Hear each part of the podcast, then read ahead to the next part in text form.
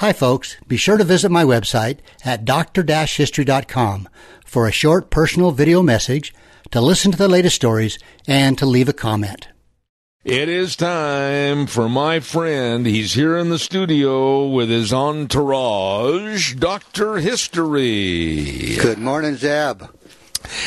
What's going on in your world? Well, uh, just I've always got projects. I never lack for things to keep me busy. You know, and somebody said to me, I'll never forget it. Uh, a couple of years ago, they said, "Well, you're getting up there in age. You're probably going to retire to the wheelchair and not do anything." I'm busier now at 72 than I was, I think, 10 years ago. I I am enjoying it, and I'm. The nice thing is, when I go into a store and I run into somebody, I can sit and talk to them for a half hour and not feel like I got to hurry up. so I go in to get a gallon of milk. It takes me an hour. there you go. Hey, what are we going to talk about today? We're going to talk about something that I'm going to bet most people would not associate with the Old West. Uh, okay. I have no clue what you're talking about. How about baseball? Baseball in the Old West. In the Old West. Now, yeah. how old? We're going to get into that. Oh, I You'll, can't wait to hear all this. Right. So, right. okay, so this year, 2019, is kind of an anniversary of a couple of events that happened in history in the American West.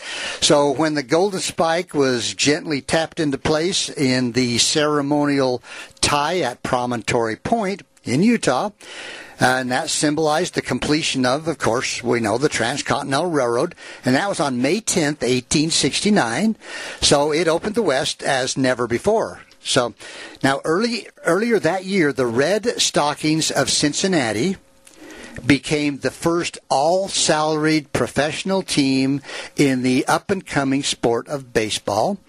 Undefeated as the year progressed, the Red Stockings rode the train, the rails, in September to introduce professional baseball beyond the Mississippi to take it west. So the railroad was the main reason why baseball was able to head out west. Mm-hmm. So now the West offered opportunity and adventure, attracting people from around the world. You know, of course, they flocked to California during the gold rush of 49, uh, the Comstock silver lode in 59. Now in 1869, these professionals came west to demonstrate their professional wealth of baseball riches to some pretty well overmatched, but some eager ball clubs that wanted to be a part of the Red Stockings historic season. What year was that? That was 1869. 1869. So they're out there playing baseball, right. and uh, somebody hits a home run, and he's just made it around second base, and there's an Indian attack. well, that doesn't happen a lot. No, no, you, you got to be careful. But there was never a team like the 1869 Cincinnati Red Stockings. And I'll get into more of the okay. name stuff okay. a little bit. Okay. But anyway, they attracted a bunch You never of, know who's in the bleachers. That's right. They attracted a bunch of astonishing baseball talent that registered the only undefeated season in professional baseball history. No kidding. The only one. Their center fielder, and who was also their manager, a guy by the name of Harry Wright, had a great baseball mind. He invented uh, what we now accept uh, teamwork techniques such as you know players calling for a fly ball, uh, backing each other up in the field, using substitute p- uh, pitchers to relieve starting pitchers, and practicing so that they could get better and better and better. All this back in 1869. 1869, yeah. Now he had a brother. I wonder if the Cubs signed up. I that. don't know. his his brother, a guy by the name Smiling George. Oh, I remember him. Do you? Yeah. he had. A, he was the brother to Laughing Billy. No, no, he wasn't. His brother, Smiling George, had a big old grin of pearly white teeth that matched his star power of the game. He was the first real superstar of baseball. So he was the Mickey Mantle he of that the, time. He was the guy. Uh, he was a shortstop. He had tremendous range, and he could hit like nothing else. I mean, really? he was a, he could bat just amazing. And now another guy, uh, they describe him as a bushy, side whiskered Asa Brainard was their unmatched pitcher, and he could throw speedballs and spinners and stuff that would just baffle the, the people. No, I'm going to ask hitting. you a dumb question here. Uh, the baseballs themselves. Yes. Were the baseballs then constructed similarly to what we have today? You know, I do not know. I don't know how. I, Were they the same size? I, I don't know that either. I, Let's do something on that I'll. I'll, I'll see if I can find that out. Okay. But anyway, this pitcher, Asa Brainard, became known. His nickname became Ace, Ace. which became synonymous with any Absolutely. team's star pitcher. Bring in your ace. Yeah. So with a solid cast of support, the Red Stockings were unbeatable as they took on the powers of organized baseball in the East. They they beat everybody back there, and the game was very different than the ver- than the version played today. Uh, pitchers actually threw the ball underhand Oh, really? underhand, and there wasn't a glove to be found. No, no mittens, no mitts. No, uh, which led to some black and blue hands, sometimes some broken fingers. But you know, everybody fell in love with baseball. so when did they the when did they transition to overhand? Uh, you know, I don't know. Um, I'm not sure when they actually made that move. Oh, so, okay. but anyway, an Easter uh, as Easterners uh, joined the flood of people heading to San Francisco to find gold in 1849. Uh, few of them bought the enthusiasm for what they called New York baseball, uh, as outlined in what they called the Knickerbocker Rules of 1845. really? So in early 1851, the local newspapers were reporting on baseball games being played on the plaza in San Francisco. Many of the participants thought to be transplant of the New York Knickerbockers baseball club from back east. So you know these guys came west and they uh, they loved baseball, so they organized some teams and began uh, playing. Yeah. So in 1859, the first organized team on the Pacific Coast, they were called the San Francisco Eagles and they were established. That was the first. Then the next February in San Francisco, they played to a 33-33 tie with the Red Rovers of Sacramento. Boy, that was a defensive struggle, wasn't it? Yeah. Now in September, the Eagles traveled to Sacramento in a rematch for the state title, and they won 31 to 17. But, but Zeb, no mitts, no no leather on their hand. You know, it'd be hard to catch a, what about the dimensions of the field? Uh, and I don't know that either. Boy, you got a lot of work to do. Hey, I'm just giving you a few facts. well, in a few years, the Eagles organization had grown such that with the overflow, they formed a new club called the Pacifics. So now we have three teams the Eagles, the Rovers, and the Pacifics. And both became premier teams among more than a dozen that organized in the Bay Area. So there was quite a few teams that were organized at this time. Wow. So the sport was invigorating to watch, and spectators might even shoot their six guns when they get a little excited. Are you serious? Yeah, you know, you get things, you know, you get a little excitement, and gamblers were betting on their favorite team, and it said it was not uncommon to have enthusiastic supporters fire into the air to shake the concentration of the guy up at bat, hoping that he's going to strike out. So the terminology "steal second base" might have ended somebody's life. Yeah, or you know, some some outfielders out there ready to catch a ball. Boom! And boom, yeah, and and you know, it could take your concentration. Guy concentration. digs in a gopher hole. Yeah. So anyway, uh, the completion of the Transcontinental Railroad in May of 1869 was a game-changing moment in the history of the West. Uh, the 1,900-mile journey from Omaha, Nebraska, to Sacramento, California, you know, had previously taken five months by wagon train now took five days and yeah each mile on the train was kind of a rough bone jarring experience and you know it clattered over the rails at top speeds really moving along right about 60 miles an hour Sixty. yeah, 60. So anyway, the expanded markets and the cheaper channels to distribute products were major economic benefits of the railroad, and the Red Stockings saw their marketing possibility uh, immediately and scheduled a trip west to show their talents to a paying audience. So they were looking at making some money on this deal. You know, I just got to thinking about something though. What about the catcher? The catcher couldn't possibly catch all those pitches barehanded. Maybe that's why the scores were so high. He didn't catch it. he didn't catch a ball. That's uh, yeah. You know, Well, I think I- about that. I played fast pitch, uh, uh, underhand Yeah, fast yeah, pitch. I have too. And I caught a little bit, and even with a glove on, oh, sometimes my hand would sting so Well, bad. Well, yeah, I mean, but that guy sitting back there, I you got to do a lot of research on yeah, this. I'll see what I can find. Because I could see the catcher going, ain't going to catch this one, and then the umpire gets it right in the mush. Yeah. Well, so anyway, up until this point, the Red Stockings uh, going west meant traveling to play teams in Chicago. uh, beyond the Mississippi River was something they had only read about in headlines, talking about the gold strikes or the battles with the Indians. So in mid-September, they began their westward adventure, and out of the windows, their Pullman rail cars, they saw the western prairies and the mountains and the plains and Used buffalo chips as yeah. bases. Buffalo and antelope. That, they had never seen these. Uh, that, that was new to them. Uh, which uh, they kind of did something maybe they shouldn't have. They did uh, a little target practice on the, on the buffalo and the antelope that were along the railroad there. Uh-huh. But uh, uh, it says that a number of the ball players had brought sidearms, which they employed in shooting at the animals, who were fortunate that the player's accuracy was better suited for throwing baseballs at targets than hitting them with gunfire. I think that is saying these guys could not shoot, uh, could not hit the broadside of a barn Yeah. with a pistol. Now, baseball, yes. So the the old adage, in case of an Indian attack, you're going to die. you're gonna die. Just lay down. You're you're done. Well, so anyway, years later, a guy by the name of George Wright would tell of sleeping on the train with a six shooter under his pillow, ready for a surprise Indian attack. These guys were scared. You know, first time out west, I they, love this. They, they were pretty nervous. Well, of course, they arrived in Sacramento with their head and their scalps intact. They took a paddle steamboat into San Francisco and were received warmly on September 23rd by an official welcoming committee as well as several thousand curious onlookers. I so the know news, this. the news uh, got there ahead of, ahead of them. Yeah. So did ESPN carry the game? Pro- they did. I think so. Yeah, probably. okay, so th- I mentioned the three teams that are already there. The three local San Francisco amateur clubs: the Eagles, the Pacifics, and the Atlantics. Right. And they'd been chosen to represent the city in the upcoming games.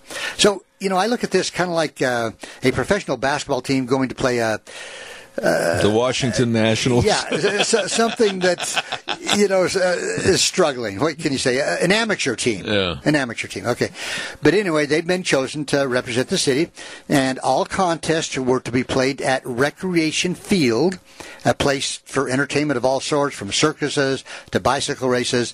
The newspapers proudly noted that special seating was available for 1,000 people in the pavilion at one dollar per person, and reserved for ladies and their escorts. So this was a big deal. Mm. So now, first up were the state champion Eagles. Now they were the pride of San Francisco, and in the midst of their own undefeated season, which was only five games long. I was going to ask you how long the season was. Five games. I see. So anyway, so Cincinnati beat them fairly convincingly, thirty-five to four. Two days later, the Eagles uh, played them again and lost this time, fifty-eight to four. They're, they're kind of faltering. Well, yeah, you could say that. Now things did not improve when the Pacifics took the field, Uh-oh. losing twice to the Red Stockings, sixty-six to four and fifty-four to five. So finally, the Took the wind out of their sail. yeah, yeah. The, so the third team, the Atlantics, they were being beat so bad, uh, seventy-six to five after five innings that everyone agreed. After five innings, At five innings, everyone agreed to mercifully end the game. now, here's the final contest was played between a quote picked nine so they took the best three or the best of the three teams uh, and they only lost 46 to 14 Well, I'm glad that they had those cliffhangers. yeah, well, you know, they, like I say, they took the best of the three teams, put them together. But you know, that would have been fun, Zeb. I mean, wouldn't to even though you, they were getting beat, you know, uh, They took on the best in the world. they did. They took on the best, and uh, you know, I think it was exciting for the teams, even though they lost, to be able to see the amazing talent Yeah. of, of this professional Did team. anybody get any pictures of that? I, you know, I did have some pictures, but I they weren't as such that I could bring them with me. So, Oh. but yeah, in their uniforms and one thing, the other hats and everything. But anyway, what was plain to see, besides their physical strength, the visitors that caused one San Francisco newspaper to note the players, quote, well-formed calves that bulged in their bright red hosiery was that the Red Stockings played a different brand of baseball from the locals. So these guys were athletes. They were athletes. Yeah, they were, you know. Now, what did they get paid? well, they were they said they were salaried so Okay. whatever that means i you know uh, and probably uh, you know maybe more than what you could make doing other things Like but- more than thirty bucks a month, like working on a ranch or yeah, something. maybe. or- But Okay. the thing is, they performed with precise teamwork. Okay, they they were professionals. They would back each other up in case of an error. You know, just like you see Yeah. today. Their pitcher got momentum from his underhand deliveries by taking a step toward home plate. In contrast to the locals who remained stationary, both feet firmly planted Really? as they delivered the ball. Now, I did, you know, I wasn't very good, but I did a little bit of fast pitch underhand, and you have to step forward to get any kind of speed on that you, ball. if you want to appreciate what fast pitch is, just watch college girls oh, yes. softball. Oh, they, they are amazing. Wow. Yeah, they are amazing. 45 feet away from home plate, Yeah. and I know a lot of major leaguers that can't even touch them. Yeah. Well, there was another team called the Bay Area Bombers, and they, when they were up to bat, they would swing for the fences, which resulted in these high sky balls to the outfielders, which were easy to catch. And when hitting a grounder, they would look at his path and run towards first base, almost as an afterthought, usually being thrown out in the process. So they they just didn't have the the skills and the techniques, you know. But even though they got killed on the field, uh, the the teams enjoyed the opportunity to play alongside the famous Cincinnati Ball Club uh, as it displayed professional baseball to the west. The Red Stockings left for home a little while after that with a bunch of money from their share of the admission fee. So they probably got quite a bit out of that. But they played a quick game in Sacramento against another uh, picked nine guys, which they won 50 to 6. Then they left the West, only stopping when they reached Omaha to beat up on two more local teams by the scores of 65 to 1 and 56 to 3. At the season's end, including exhibitions, they had registered 68 wins and one tie. One tie. One tie, and I don't know how that happened, you know, but they Did anyway. they all play with the opposite hand? I don't know. But there were two mining towns in Nevada that had hopes of getting the Red Stockings that that stopped there for ball games, but it didn't happen because to reach Virginia City or Carson City was about 30 miles south of the railroad, and uh, they just weren't able to get over there. Uh, so the towns were kind of disappointed they didn't get to watch them. And this is in 1869, yeah, and then yeah, right about there. But you know, the attraction of instant wealth appealed to miners as risk takers, but as noted by a scholar study of the times, quote. Mining itself was generally tiresome, monotonous, and frustratingly unsuccessful, so baseball was a welcome distraction, usually accompanied by beer for parched throats and gambling on the outcome, which was an appealing event for the miners. Okay, Unbelievable. yeah. Now, there was a guy, 19 year old Cal McVey, had been part of the Red Stockings trip west in 1869. He was a strong Iowa farm boy. Cal was an excellent hitter and the team's best right fielder. When the Red Stockings disbanded at the end of 1870, he followed a guy named Harry Wright and two other teammates to form another club in Boston. So Boston in 1908 became known as the Boston Red Sox.